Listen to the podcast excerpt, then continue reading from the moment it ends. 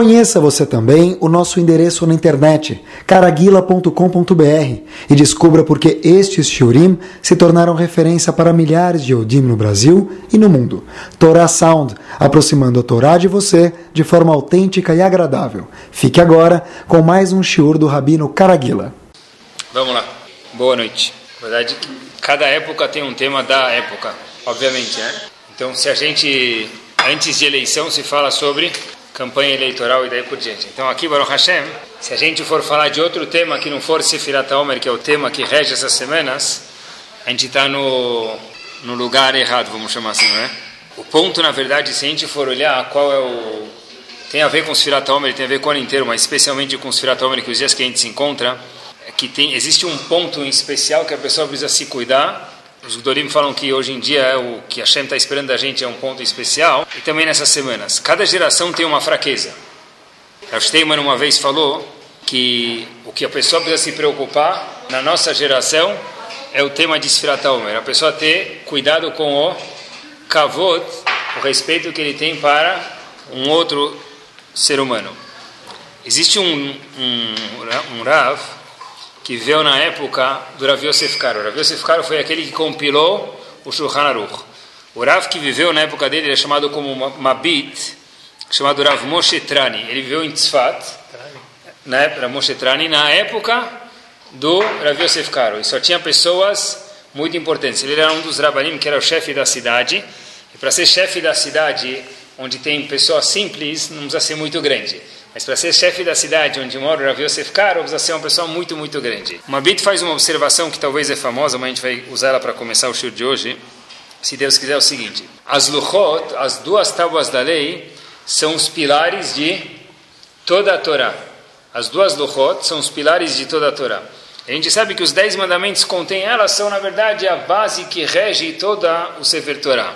A Torá foi dada onde essas, essas duas Luchot foram dadas no Har Sinai, tá certo? Agora é o seguinte, uma curiosidade que tem, que a Torá inteira não foi dada no Har Sinai, já que a gente está falando sobre isso só por curiosidade, a Torá inteira não foi dada no Har Sinai. Por quê? Como pode ser que a Torá inteira foi dada no Har Sinai se as coisas ainda não aconteceram? Por exemplo, a Torá Hashem não pode dar para achar de Korah se Korah ainda nem nasceu, se Korah ainda não aconteceu a discussão de Korah com Moshe Rabbeinu.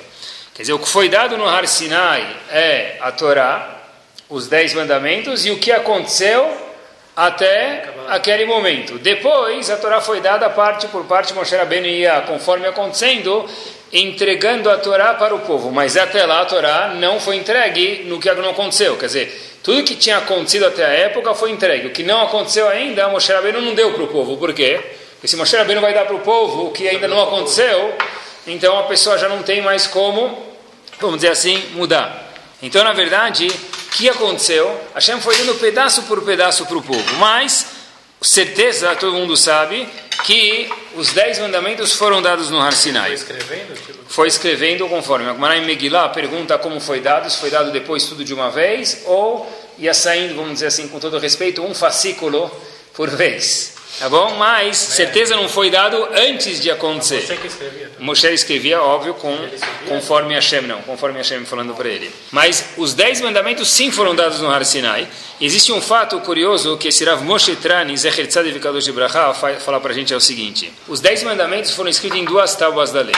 Essas duas tábuas não são como a gente vê desenhado na paróquia de muitas uh, sinagogas. Elas eram duas tábuas quadradas. Bom, para desenhar na paróquia não tem problema, mas como eram as, as tábuas de verdade, elas eram duas tábuas quadradas e exatamente idênticas. Cada tábua está escrito, tinham seis tfahim de altura. Seis tfahim são 50 centímetros. Não é Talvez no filme dos Dez Mandamentos aparece aquele senhor barbudo de Shahata, que eles acham que é Moshe Rabbeinu. Ele tem duas tábuas que tem eh, 12 metros de altura, que veio do Empire State Building, mas não era assim, tá? Moshe Rabbeinu não era exatamente como pintar em Hollywood. As tábuas da lei tinham única exclusivamente 50 centímetros de altura e era um quadrado perfeito. Só que, se a gente olhar as duas tábuas da lei, as primeiras duas tábuas e as segundas, quer dizer, um lado das duas tábuas e o outro lado, vamos dizer assim, as duas metades, eram exatamente iguais. Os primeiros cinco mandamentos são muito longos. Por exemplo, vamos pegar um deles. Anochi Hashem Elokecha Asher Otzeticha, Meretz Mitzrayim, etc. Eu sou o teu Deus que tirei do Egito. Lo Elohim acherim al panai, a segunda, não tem outros deuses. Daí por diante. Quer dizer, do primeiro ao quinto mandamento, eles são muito longos. O sexto ao décimo mandamento, ele é muito curto. Lo tirtzach, não matarás. Lo tiraf, não cometerá adultério. São mandamentos muito curtos. Então pergunta Rav Moshe Trani o seguinte, olha, se as duas luchot, se as duas losas têm o mesmo tamanho, e da 1 a 5 as, as, os mandamentos são muito longos, e do sexto ao décimo mandamento são muito curtos, então, como funciona a escrita? Como funciona a, como eles utilizavam a lousa, como utilizavam as luchot? Então diz ele o seguinte, tem que ser que não tem resposta diferente, ele diz que é assim mesmo que era. Do primeiro ao quinto mandamento, já que eles são muito longos, e o primeiro ao quinto mandamento são mitzvot entre o homem e Hashem, eles estavam escritos no Words, fonte 12. Do sexto ao décimo mandamento, que são mitzvot entre o homem e o próximo, entre o homem e seu semelhante, estão escritos em fonte tamanho 30 do Words. Eu não sei que fonte que usavam, mas o tamanho da letra era como se fosse 30. Agora, por que Hashem fez assim? Por que Hashem fez que as primeiras cinco mandamentos estão escritos menores e o sexto ao décimo está escrito maior na fonte maior. Óbvio, porque tem mais palavras, tem razão, mas por que foi assim? Resposta é para mostrar, talvez seja para mostrar para a gente quanto importante isso aqui é.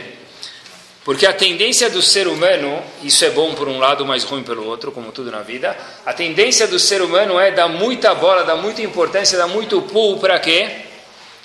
Para coisas entre eu e Hashem, por exemplo, eu vou dar um exemplo muito claro para a gente, é o seguinte, uma pessoa está com muita vontade de comer tal coisa, mas falam para ele, olha, você acabou de comer carne, isso aqui é de leite, mas eu estou com muita vontade, tá bom, e se não dá, certeza ele vai tentar dar uma enrolada, certeza que é leite, pode ser que era, não pode ser que era margarina, que era parve, mas depois que ele chegar lá, bora online, ele vê que é leite, o que aconteceu?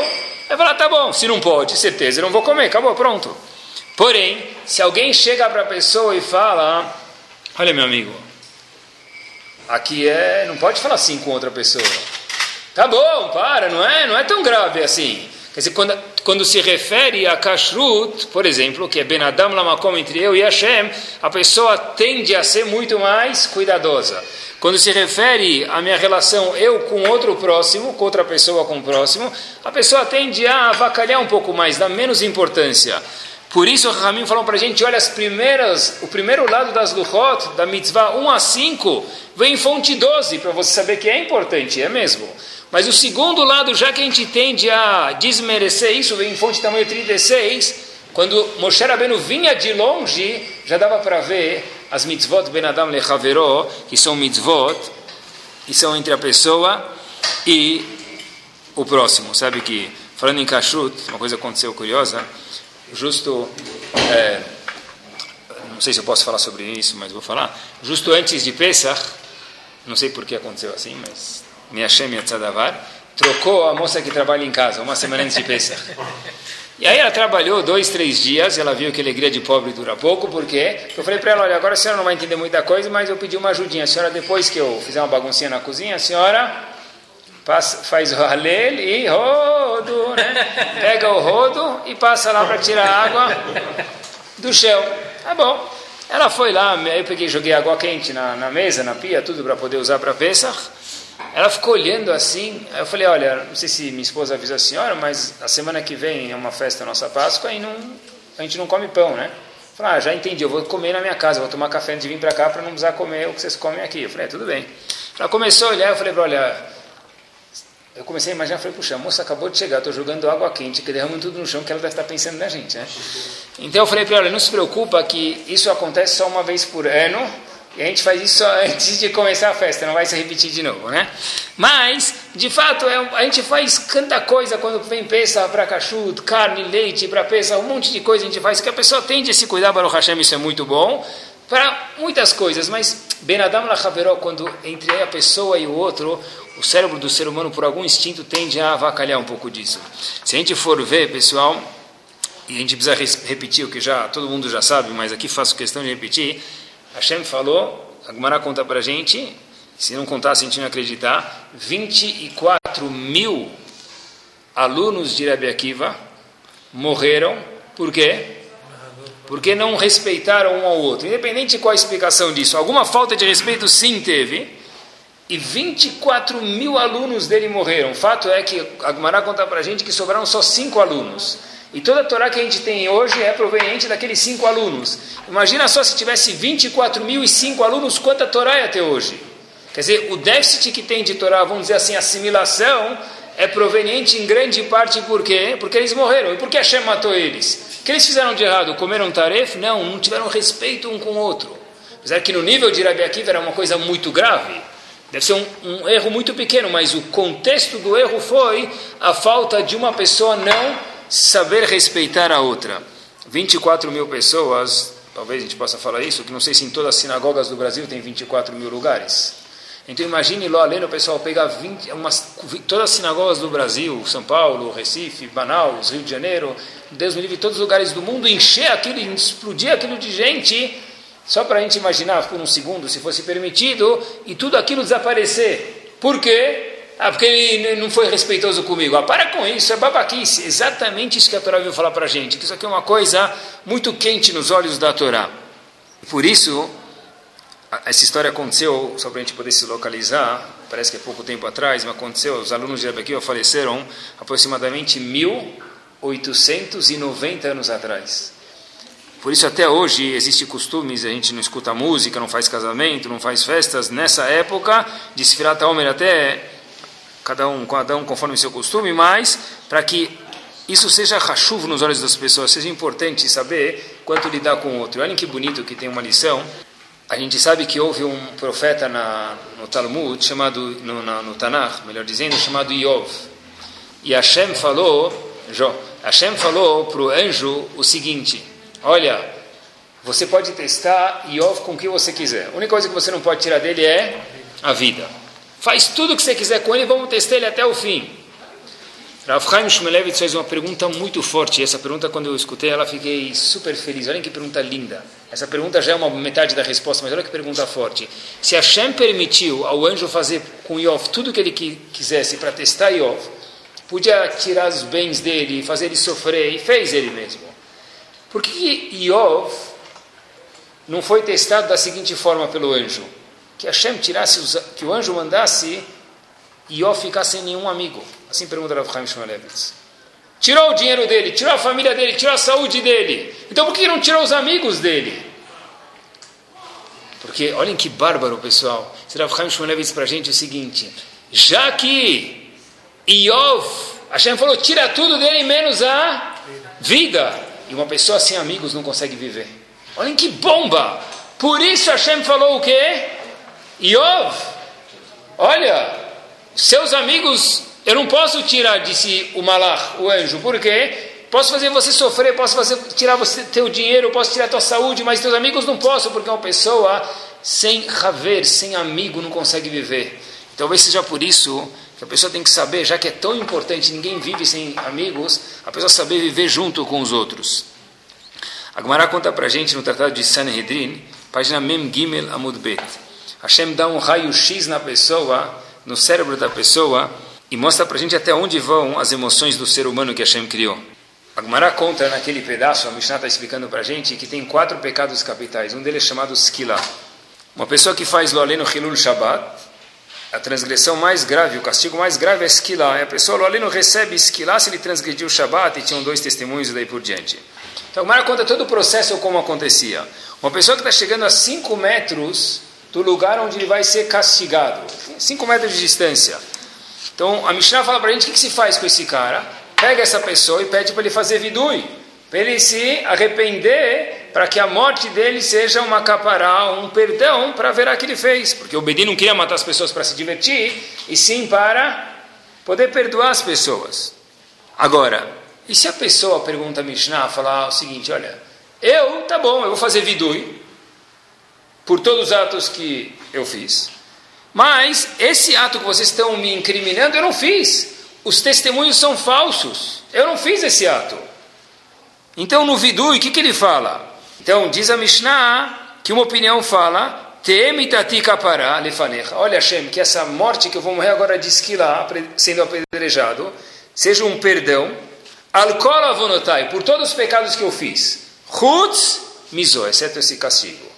Porque esse castigo eu estou recebendo agora, eu não fiz. Estão falando uma calúnia contra mim. Eu fiz outros pecados e que agora a minha morte, que Hashem perdoe tudo porque eu estou morrendo agora, mas esse pecado que estão me incriminando agora, que eu não seja perdoado por isso, porque eu não fiz isso. Os dois testemunhos são falsos. Diz a Mishnah, não pode falar isso, sabe por quê? Porque senão todo mundo, mesmo quem foi incriminado de verdade fez o pecado, vai querer falar isso. O que ele vai querer falar? Olha, eu quero que minha morte seja um, uma expiação, um, uma perdão, um perdão por todos os pecados, menos esse. Por quê? Porque o cara vai querer fingir que ele não fez, por exemplo, o Hilul Shabbat, que ele é inocente. Assim está escrito. Quer dizer, a pessoa vai mentir a quantos metros da, da frente do fim da vida dele? Cinco metros. Por que ele vai mentir? Ele vai morrer agora. Ele vai morrer daqui 12 segundos. O que ele vai falar? Que minha morte seja uma expiação para todos os pecados, fora esse. Se o cara tiver cometido esse pecado de verdade, por que ele vai querer mentir? Ele não vai agora continuar a vida dele, acabou, ele vai morrer com certeza daqui a alguns segundos. Dizem Rahamim para a gente, daqui a gente vê a, a Mishnah entrou dentro do cérebro, lá no fundo, fez um raio-x emocional no cérebro da pessoa, para falando para a gente o seguinte: olha, Fulano está indo embora desse mundo. Ele sabe, ele vai embora de qualquer forma. Esse indivíduo já está incriminado. Qual a razão que ele teria para mentir? Tem uma razão aqui. Ramim falou para a gente, porque Hashem criou o ser humano com uma palavra, uma, uma parte que é um ingrediente indispensável do ser humano, é a palavra kavod. O sentimento de respeito que a pessoa precisa ter. Eu quero manter meu Shem Tov, meu bom nome. Porque alguém vai ter intuição, a vontade e a de mentir? Sabe por quê? Porque apesar de que ele vai, esse indivíduo está incriminado para morrer, eu venho, daqui 10 segundos, vai morrer de qualquer jeito, mas eu pelo menos quero morrer com o quê? Dignidade. Então eu sou capaz de mentir e falar: olha, aqui minha morte que vai acontecer agora daqui a alguns segundos, porque eu sei que não vou ter como cair fora dessa. Seja uma capará para tudo menos esse pecado. Por que a gente perguntou? Porque pelo menos vão pensar, mesmo que eu cometi talvez o pecado por querer, vão pensar o quê? Que eu não fiz esse pecado grave de fazer Hilul Shabbat. Mas por que isso? Para que pelo menos eu morra com kavod. Até onde, pessoal, o kavod, a honra da pessoa acompanha ele. Assim que a Mishnah viu. Já que kavod tem tanta estima para a pessoa, a Torá preza que nós somos obrigados a cuidar do kavod do outro. O nosso kavod, Baruch Hashem, ninguém precisa dar shiur para a gente. O nosso kavod, cada um sabe se cuidar. Se alguém fala feio com a gente, já sabe levantar a voz, já sabe responder, já sabe impor nossos, nossos limites. Fala, olha meu, aqui é meu, minha propriedade, você não tem como falar mal de mim. O que eu te fiz? Agora, o dos outros, a gente acaba pisando nos calos das outras pessoas. Se é assim, dizem Rahamim para a gente, olha, esses dias são tão graves que é uma preparação para recebimento da Torá Sfirata Omer, que Hashem falou, essa foi a razão para 24 mil gigantes alunos de Rebbe Akiva falecerem. E a história não é nova. Sabe que antes de acontecer a Torre de Babel, onde Hashem foi lá que apareceu cultura inglesa, Red Balloon, tudo isso não havia antes. Só havia uma língua, só havia um idioma. O que, que havia antes? Hebraico. Onde apareceram 24, 24 não, 70 dialetos, talvez tem mais hoje, né? mandarim, etc e tal, francês. Aonde, aonde apareceu todos esses idiomas? Na Torre de Babel, lá foi o começo de tudo. Tem um passuco na Torá, por que, que construíram a Torre de Babel? Tem um passuco na Torá, tem razões, mas tem um passuco na Torá que ninguém desmente ele, essa tradução óbvia. Rava nivlen lanu ir. Vamos construir uma cidade, um monte, uma torre, um migdal. Pulando algumas palavras, velaselano shem. Para que a gente tenha um nome, nós vamos ficar famosos. A gente vai ter uma torre gigante e a gente vai ficar famoso. Quer dizer, desde a torre de Babel, por qual foi a razão que queriam construir? Nascer lá no Shem para que a gente tenha o quê? Um nome, para que nós sejamos pessoas respeitosas. Quer dizer, a pessoa sempre tem um desejo de ter um respeito, de ter um Shem, de ser eterno e de ficar famoso. Simples. Como dá para ver isso? Muito simples. Como dá para não ver isso? Muitas pessoas tem pessoas que têm filhos porque a Torá mandou. E quem tem filhos, não porque a Torá mandou, porque ele tem filhos. Nascer lá no Shem. Eu quero ter um nome. Daqui 120 anos eu vou embora desse mundo. O que eu vou deixar nesse mundo? Porque ele quer ter. Ele fala, olha, eu quero ter um filho para deixar uma continuidade. Ele ainda, se tiver o mesmo nome do que ele, o neto, então vai ter um, um mini eu aqui no mundo. A pessoa tem a necessidade, isso Hashem colocou dentro do instinto do ser humano, de sempre ter o cavô dele. Esse é o mínimo estima que a pessoa assim tem seu instinto do ser humano. Ou mais ainda, né? A pessoa adora pichar o nome dele nos lugares. Ele vai na carteira da escola e escreve, alguns no banheiro, outros na carteira, cada um em algum lugar, escreve o quê? Reuven esteve aqui, Shimon 2011, não sei o que lá 2013, não sei o que lá 2003. Ó, oh, quando você estudar meu filho na escola, vai lá do lado na carteira, perto da parede, etc e tal, lá não vão pintar, um lugar que eu sei, vai ver que teu pai estudou aqui. Então por que a pessoa sempre quer escrever? O que ele está escrevendo para quê? Porque a pessoa quer mostrar o quê? Estive aqui, Melech Malach Imloch. Estive aqui, estou aqui, Bezat Hashem vou estar aqui. Enquanto a escola estiver aqui, tomara que nunca pintem, eu vou sempre aonde? Estar na escola. A pessoa tem um desejo de estar o quê? Eterno. Ou outra coisa também, que não tem nada de errado com isso, não tem problema nenhum, mas a pessoa às vezes doa um lugar para uma coisa, para uma instituição, fala, olha, coloca uma placa no meu nome. Mas qual o problema disso? Nenhum. Não tem problema nenhum, de acordo com a Laha, pode, até bom fazer isso para motivar as outras pessoas a fazerem também. Mas o que, que isso deixa na pessoa? Fala, oh, daqui 120 anos, quando eu for embora do mundo, eu quero que saibam que eu fui um cara legal, que eu fui um cara generoso. Então a gente vê, na verdade, essa necessidade que a pessoa tem de manter o ego dele, o cavô dele no bom sentido, sempre em alta. Isso é uma coisa que o ser humano tem. A Torá vem ensinar para a gente, olha, cuidado para manter isso com o outro também. Sabe, vi uma, uma, história que me chamou muita atenção. O Roshibad de Toravadat, um deles, é chamado Raviakov Kamenetsky, e sabe o que os Ashkenazim tem uma coisa chamada Yortzeit. Yortzeit é depois do falecimento. No ano do falecimento, fazem, alguns costumam fazer uma refeição, ele nishmat a pessoa.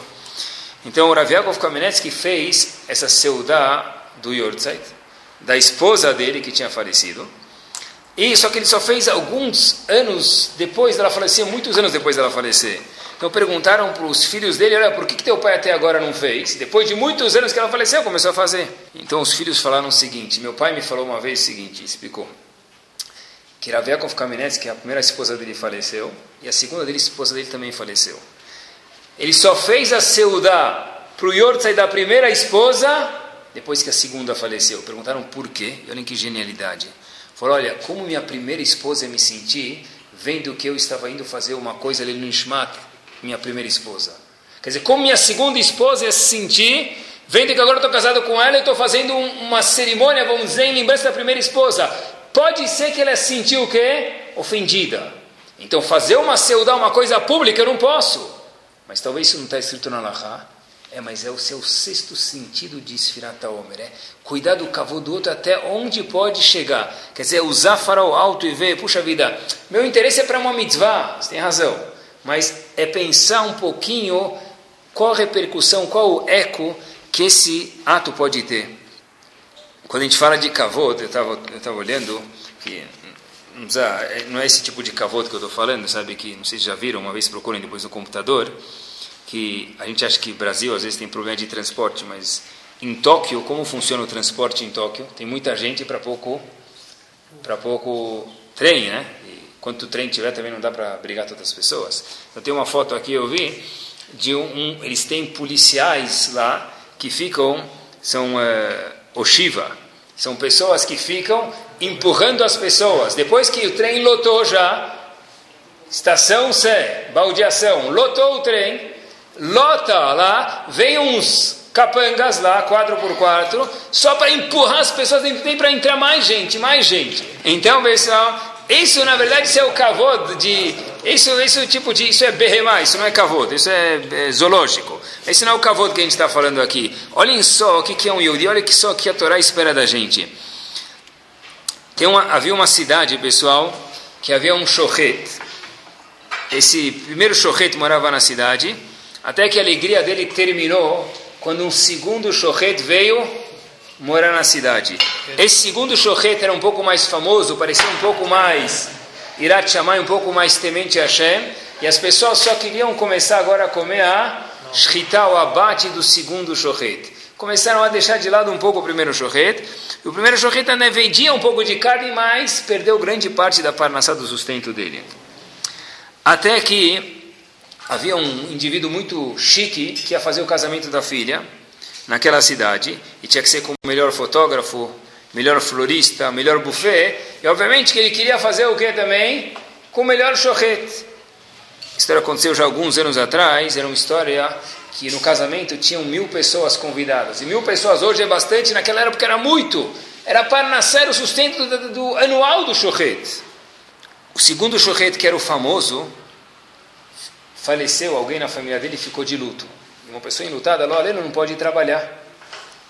Então era, essa era a chance do primeiro chorrete fazer o quê?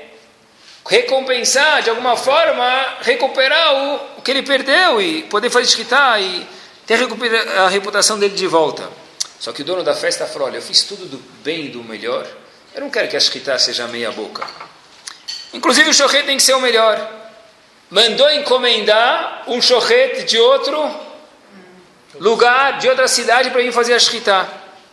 Alguns dias antes do casamento, a história aconteceu exatamente assim: o Rav da cidade avisou o dono da festa que o abate daquele novo shochet que estava sendo feito estava todo sendo mal feito e a carne toda estava tarefa. O dono da festa falou: O que eu vou fazer? Falou: Ainda dá tempo, você tem que consertar. Estou te avisando antes de, de. quando ainda dá tempo. Falou: Mas o que aconteceu, Rav?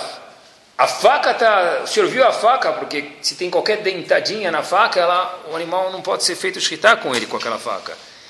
Falou: Eu vou te contar o que aconteceu. Aquele primeiro shochet que morava aqui nessa cidade, até agora sofreu muito. Ele veio para mim ontem à noite chorando, falando: Olha, enquanto tinha o segundo shochet na cidade, ele é melhor do que eu, as pessoas gostavam mais dele. Eu me sinto muito mal, mas Bediavad eu entendo. Agora tem eu na cidade, não tenho nada de errado, chamar outro shochet de outra cidade para mim fazer shkita, eu estou arrasado com isso.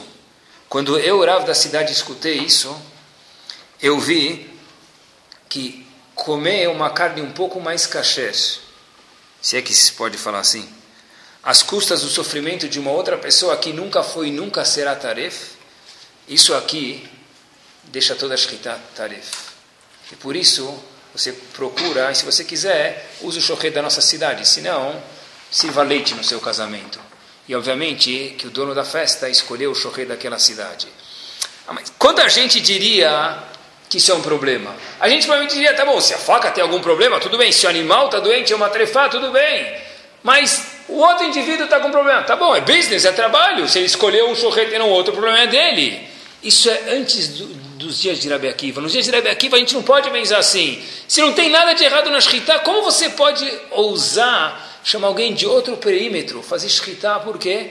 Para ofender alguém, para você comer um pouco mais caché? Se não tem problema de cachuto no primeiro, é proibido fazer uma coisa dessa. Isso é mexer com o sentimento do outro. Não é menos problemático do que a Shamaim. Foi isso, por causa dessa mesma razão, que as primeiras Luchot tinham a fonte tamanho 12 e as segundas, que eram mitzvot ben adam lechavro, entre uma pessoa e o próximo, tinham fonte tamanho 36 na letra. Por quê? Para a pessoa saber que isso não é menos grave, apesar que a tendência da pessoa normal é sem querer desprezar isso. A própria palavra kavod, Chachamim falam para a gente, vem da palavra kaved, peso. Por que peso? Porque a pessoa tem que dar, saber dar peso, não para o kavod dele também, mas para os outros. Eu vi mais uma história. A história se passou num vilarejo chamado Cadine. Eu procurei no Google. Esqueci Cadine era um lugar muito pequenininho lá. Tem dois Cadines. Mas uh, tentei achar outra cidade perto que tinha um nome fácil de pronunciar, não consegui. Então, tomem, me acreditem, chamou, chama Cadina a cidade. Um dos jovens, né, na Rússia, um dos jovens, tem outras cidades mais difíceis de pronunciar, um, um, dos, um dos jovens que morava em Kadin chegou, morou lá e pediu muito para estudar com o rabino da cidade, que era uma pessoa muito versada.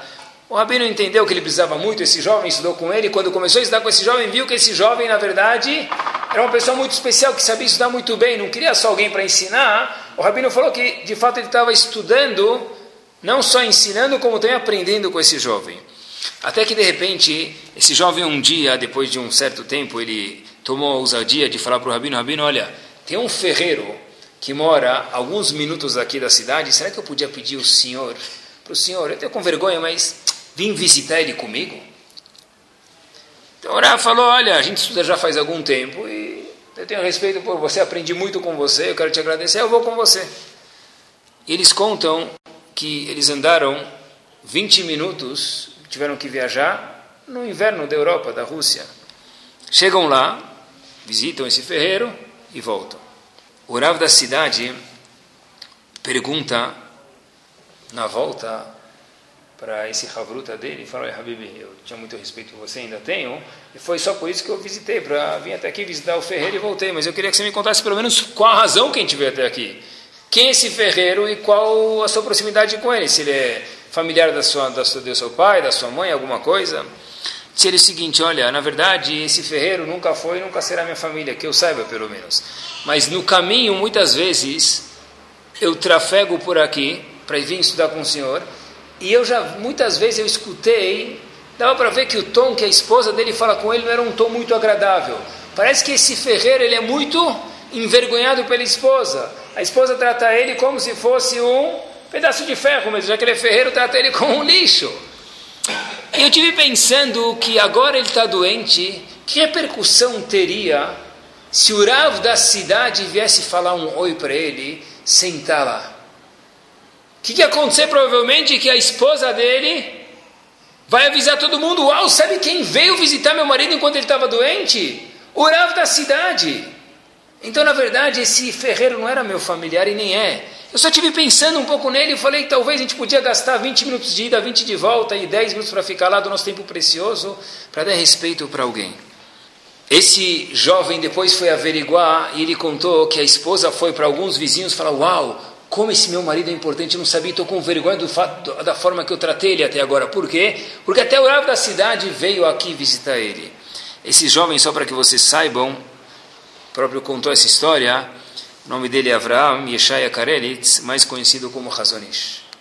É isso mesmo, Razonish mesmo, que era um gigante. Alguém que viu que valeria a pena, pessoal, sair da conforto, que nem talvez seria hoje pegar o carro, atravessar a cidade para algum lugar, pegar trânsito, e visitar alguém para falar em uau, olha como essa pessoa é importante, se tal pessoa vem me visitar, deve ser que eu sou importante. Mas aí a gente vai se falar, tá bom, mas eu não sou o Rav da cidade, eu não sou o Razonish, o Razonish ainda não era Razonish naquela época, tudo bem, para visitar alguém. Mas vou contar um segredo para vocês, cada um de nós é importante para alguém ou para algumas pessoas. Tem algumas pessoas que a gente sabe que são um pouco mais sensíveis, um pouco mais delicadas, um pouco mais simples, um pouco mais coitadas, vamos chamar assim com todo respeito. Uau, ele me ligou quando eu estava doente, ele sentiu minha falta quando eu vim na sinagoga no Shabat.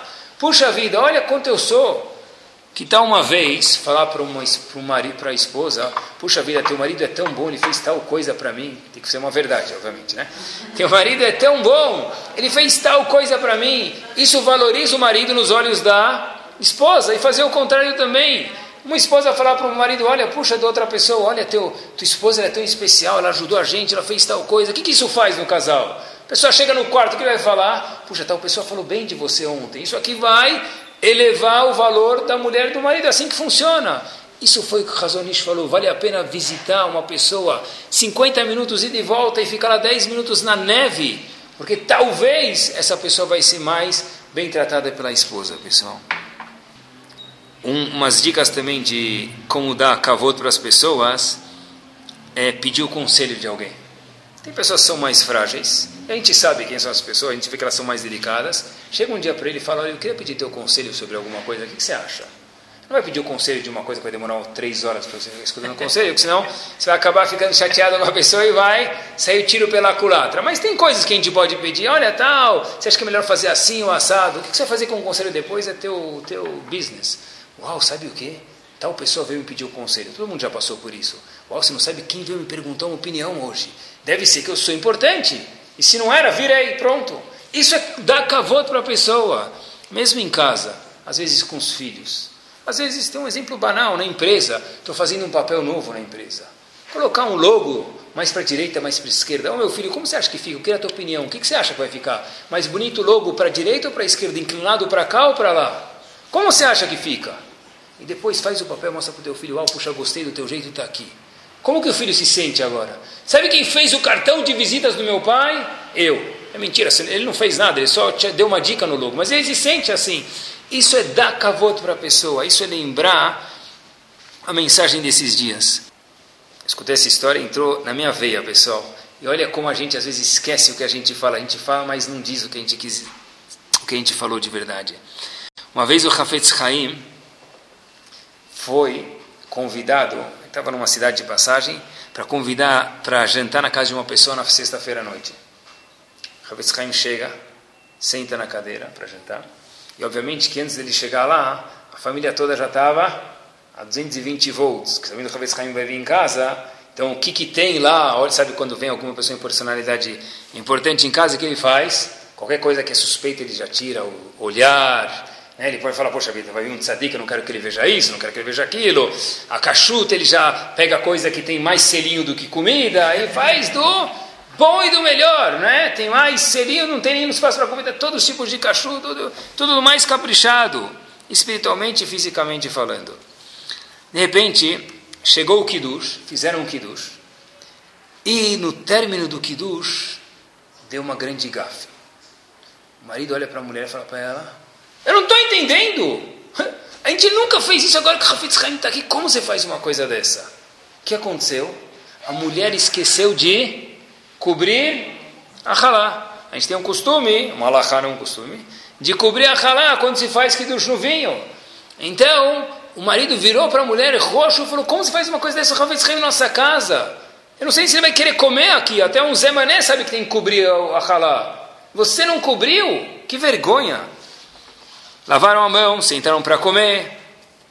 Agora falaram para o Ravetz Haim: Olha, alguns minutos um Dvar Torá na mesa. E hoje a gente tem a oportunidade que o senhor venha falar umas palavras para a gente. Ravetz Haim, com toda delicadeza, mas também não podia deixar passar em branco, toda esperteza, falou as seguintes palavras. Perguntou para a família por que, que se cobre a halá em casa.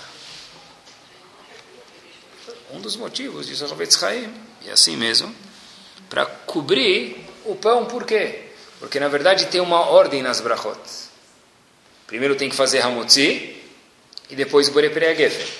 Mas já que não pode comer pão antes de fazer kiddush, então aqui não tem outra opção, é obrigatório fazer por empreguefe, então a gente cobre o pão para quê? Para que o pão não se envergonhe que ele está sendo deixado de lado e estão fazendo com ele primeiro o quê? Por empreguefe no vinho e depois comendo o pão. Isso é interessante quanto os nossos sábios mandaram a gente se cuidar com a vergonha que um pouco de farinha, água e fermento precisa ter.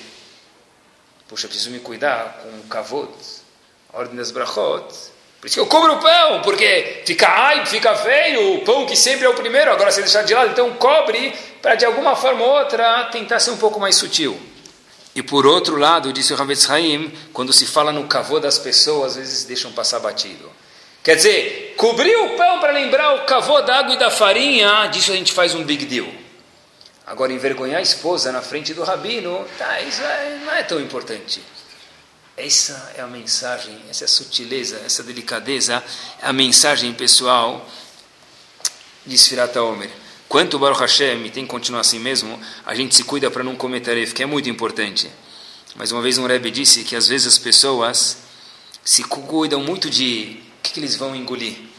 Mas de engolir uma pessoa, as pessoas são menos liberais. Ele pode ser halab Israel em comida, mas halab akum em cuidar do cavô do outro. E esses dias vem mostrar para a gente que a gente tem que se cuidar pelo menos igual. Mesmo para motivos de Ruhaniut, espirituais. Sabem que Agmará conta para a gente no Tratado de Ktuvot, página Kuf Gimel Amudalev, o seguinte. Rabi Yehuda Nassi foi o chefe, o príncipe de todo o Bnei Israel. Rabi Yehuda Nassi, ele voltava para a casa dele, mas o Talmud conta para a gente, então repito para vocês. Rabi Yehuda Nassi voltava para a casa dele todo Erev Shabbat. Todo Erev Shabbat, sexta-feira à tarde, depois de falecer, ele voltava para a casa dele porque a experiência que tinha na casa dele no Shabat, mesmo que agora ele já estava no mundo vindouro, era uma coisa muito impressionante. Então ele vinha para casa para quê? Para sentir de novo aquela experiência. Até que uma vez ele parou de vir. Pergunta agora o que aconteceu, porque ele não veio mais. Diz o Talmud para a gente o seguinte: Shuv lo'ata, ele nunca mais veio depois de um episódio. Qual foi o episódio? Tzadikim rishonim. Por quê? Uma vez uma pessoa percebeu de alguma forma que a Biúda Nassi, depois de falecer, a Neshamada, ele estava voltando para casa para Shabbat. E começou a falar: Olha, Ah, Rabiúda nasci, era um super tzadik, ele voltou. Aquele outro indivíduo, meu vizinho, que faleceu, não era tão tzadik, porque o quê? Não volta. Ou deve ser que pelo menos na casa dele não é tão tzadik, por quê? Porque eles não estão, as Neshamot não estão vindo para casa dele as almas, só Rebbe Uda Nassi que está voltando para casa. Rebbe nunca mais voltou para casa. Por quê? Porque para mim, ganhar Kedushá, ganhar santidade, às custas dos outros, isso não vale nada. Uma vez chegou um aluno, que chegava cedo sempre, sexta-feira à tarde, na sinagoga. O Alter de Slabotka fez a seguinte questão para ele. O Alter é o chefe da Shiva de Slabotka, onde saíram todos os Shiva da geração passada, fez a seguinte questão para ele. Habibi, o que, que, você sente quando você vem mais cedo sexta-feira à tarde? Normalmente sexta-feira à tarde, mesmo na Austrália, que o Shabbat começa talvez meia-noite, o pessoal tende a chegar meia-noite e um, porque sempre tem alguma coisa para fazer. Então, falou para ele, olha, o que, que, você sente quando você chega mais cedo? Você sente que está se preparando para o Shabbat? Falou, sinto, porque eu consigo chegar mais cedo, estudar. Mas você sente também que você é melhor do que os outros? Porque se chega cedo, os outros... São, tipo, tá, sempre chegam atrasados, você despreza os outros emocionalmente aqui dentro, sem ninguém ver. Ele disse, putz, Rabino, eu sinto isso, porque olha, quando eu chego cedo, me preparo, os outros, ninguém dá bola para a reza. Se o autor disse Labotka para ele, Habibi, você pode começar a vir com todo mundo na reza, não precisa mais chegar mais cedo. Porque para você sentir melhor, mesmo que for emocionalmente dentro de você, às custas dos outros, isso é proibido. Foi isso que Ramin falou para a gente. Rebbe nunca mais veio, porque Rebbe falou, se eu voltar para minha casa e vão falar, olha, eu volto, os outros lá não são tzadikim. Mesmo que isso faz bem para mim, mesmo espiritualmente, isso é proibido. E pessoal, qual a razão que a gente fala Shalom Aleichem três vezes no fim de Birkat Levaná? A gente sabe que tem um costume de depois que termina uma vez por mês, a gente tem a obrigação de fazer Birkat Levaná, que é que a gente faz para Kadosh Baruchu. Porque a lua volta de novo no estado crescente, e não que a gente está fazendo brachá para a lua, a gente está fazendo brachá para Hashem, em relação a um dos astros que é a lua. Birkat Levanah. Por que a gente fala Shalom Aleichem, Shalom Aleichem, Shalom Aleichem? A gente cumprimenta a pessoa que está do nosso lado três vezes. Qual a razão disso? É um link fantástico. Um dos comentaristas do Shulchan Aruch, chamado Magen Avraham, ele fala para a gente o seguinte. No mesmo Birkat Levanah, a pessoa falou um passo, um verso. Tipol Alehem emata vafahad. Que recaia sobre vocês medo e temor. Então diz o Magnavram, olha Habibi, agora está claro, pelo fato que você falou que recaia sobre vocês, na verdade a tradução correta do Passuk é se vocês são os inimigos do povo judeu. Mas pode ser que tenha alguém do lado que está escutando Birkat Levaná e está falando, opa, eu fiz Birkat Levaná e ele está falando que recaia sobre mim. Então para tirar qualquer dúvida, qualquer problema, a gente termina e fala Shalom Aleichem, Shalom Aleichem, Shalom Aleichem. Olha Habibi, eu com você estou em Shalom. Quer dizer, o Tipola Lehem Mata Vafahad que eu falei alguns instantes atrás, que recaia medo sobre você, o temor, alguns instantes atrás que eu falei, não se refere a você, meu amigo, por fato é que eu estou te falando Shalom Aleichem, Shalom Aleichem, Shalom Aleichem, e sim se refere aos inimigos de Bnei Israel. Então, olhem que fantástico. A gente tem que se preocupar, porque talvez eu falei alguma coisa que deu um, um eco, um sur, surtiu uma consequência negativa, porque alguém pensou que eu estava falando um verso, um passo que pode se aplicar a ele, eu tenho que falar Shalom Aleichem. Daqui a gente vê quanto a gente precisa se preocupar com o cavô do outro.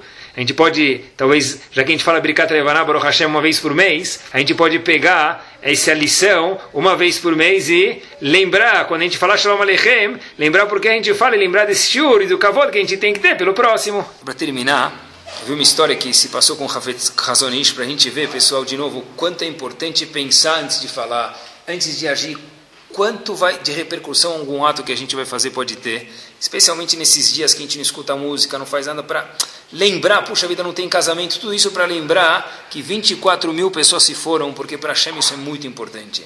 Um Yehudi veio pedir para cancelar o Neder, feito uma promessa que a gente faz antes de Kippur, Hashanah, Tarat Nedarim, veio para Razonish, era um dia qualquer. Falou, olha, a gente sabe que não pode fazer promessa, não precisa só Rosh Hashanah e Yom Kippur.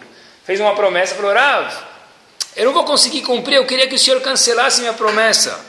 Estava o Razonish lá, precisavam ter pelo menos três pessoas, Razonish mais um, mais um. Então ele chamou uma terceira pessoa de fora para fazer Hatarat Nedarim, cancelar o Neder, a promessa. Chamou mais uma pessoa, Esse indivíduo veio, ficaram três pessoas. Ele falou mutarlach, mutarlach, mutarlach. O que, que ele falou? O seu, sua promessa está liberada. Hazako Baruch, o indivíduo estava indo embora, falou para o rabino muito obrigado. Ele, o Razonish chama a pessoa de volta, fala, olha, volta aqui um segundo. Queria te falar que vamos chamar uma outra terceira pessoa que o seu Neder não foi cancelado. Eu falei, como assim? Já tinha três pessoas aqui. Mas está não, porque precisa de mais uma pessoa. Esse Razonish, porque a gente mandou chamar uma terceira pessoa da rua e tem uma lei que para cancelar um Neder, a pessoa tem que saber como se cancela um Neder. Essa terceira pessoa que veio da rua era um Amaharetz, o ignorante. Então agora a gente vai ter que fazer isso de novo, chamar uma outra terceira pessoa para cancelar o seu Neder. Então eu pergunto o indivíduo para o Razonish a pergunta de um milhão de dólares é a seguinte: Rav, por que, que você fez isso agora? Falasse para o cara, muito obrigado, você não serve, chama a terceira pessoa e faz, por que você fez a Tanat Falou que não vale para fazer de novo. Razonish, como assim? Porque você precisa cancelar teu Neder, eu tenho o direito de envergonhar ele? Eu fiz a Tanat para ele se sentir bem, deixei ele embora, chamei uma outra terceira pessoa para quê? Para fazer a de novo para você. Quer dizer, eu não posso te enganar, precisei fazer de novo, mas eu não posso envergonhar ele também. Isso é um razonista, pessoal. Isso era um milésimo do que eram os alunos de Rabi Akiva. Isso é, pessoal, o que Hashem espera da gente, que Bezat Hashem, a gente possa pensar um pouquinho antes, antes de agir, cuidar, continuar cuidando Bezat Hashem das mitzvot entre a pessoa e o próximo, entre a pessoa e a Kadosh Baruchu, mas não esquecer que quando a gente lembra das duas tábuas, famosas duas tábuas da lei, que as mitzvot ben Adam lechaveró, que estavam escritas, é a sexta, a décima, do lado esquerdo das luchot, essas estavam em fonte 36, e as outras em tamanho 12, não porque são menos importantes, porque a gente já tem de dar importância a mitzvot ben Adam lamakom, a gente já dá importância de qualquer jeito, Baruch Hashem, continue assim, mas não desprezar o resto, pessoal, que por isso foi 24 mil alunos que foram embora, e a razão que a gente faz esses dias de luto não é pelos alunos que de aquilo que foram, que obviamente com todo respeito, mas é pela Torá que teria hoje, que não se tem por causa disso. E lembrar que onde vê isso, quando tem assimilação, tem tudo que tem, é por uma razão só, porque eles foram embora. Eles foram embora porque para Kadosh Baruch é muito importante a pessoa saber respeitar o outro, e a gente termina com a ideia que sempre é importante lembrar que quanto mais próxima pessoa é de casa, da família, do, do trabalho, o que for, mais Hashem espera que a gente respeite ele, por quê? Porque a gente deve mais para essa pessoa. E a tendência do ser humano, por alguma razão ou outra, é sempre o contrário. Matematicamente falando, é inversamente proporcional. Que Bezat Hashem a gente possa cuidar das pessoas longe, das pessoas perto, se cuidar um pouco melhor, falar melhor, dar um sorriso maior. Falar, puxa, eu gostaria muito de falar isso, mas eu vou me cuidar. Eu vou mudar os meus decibéis, não vou usar o sarcasmo. E Bezat Hashem, da mesma forma que a tragédia aconteceu porque a, o pecado é grave, a gente possa fazer a coisa certa. Bezat Hashem, a brachá que vem atrás disso, ela é muito, muito boa. Que a gente possa receber essa brachá. Amém. Torá Sound, desde 2001, aproximando a Torá dos Yehudim e de você.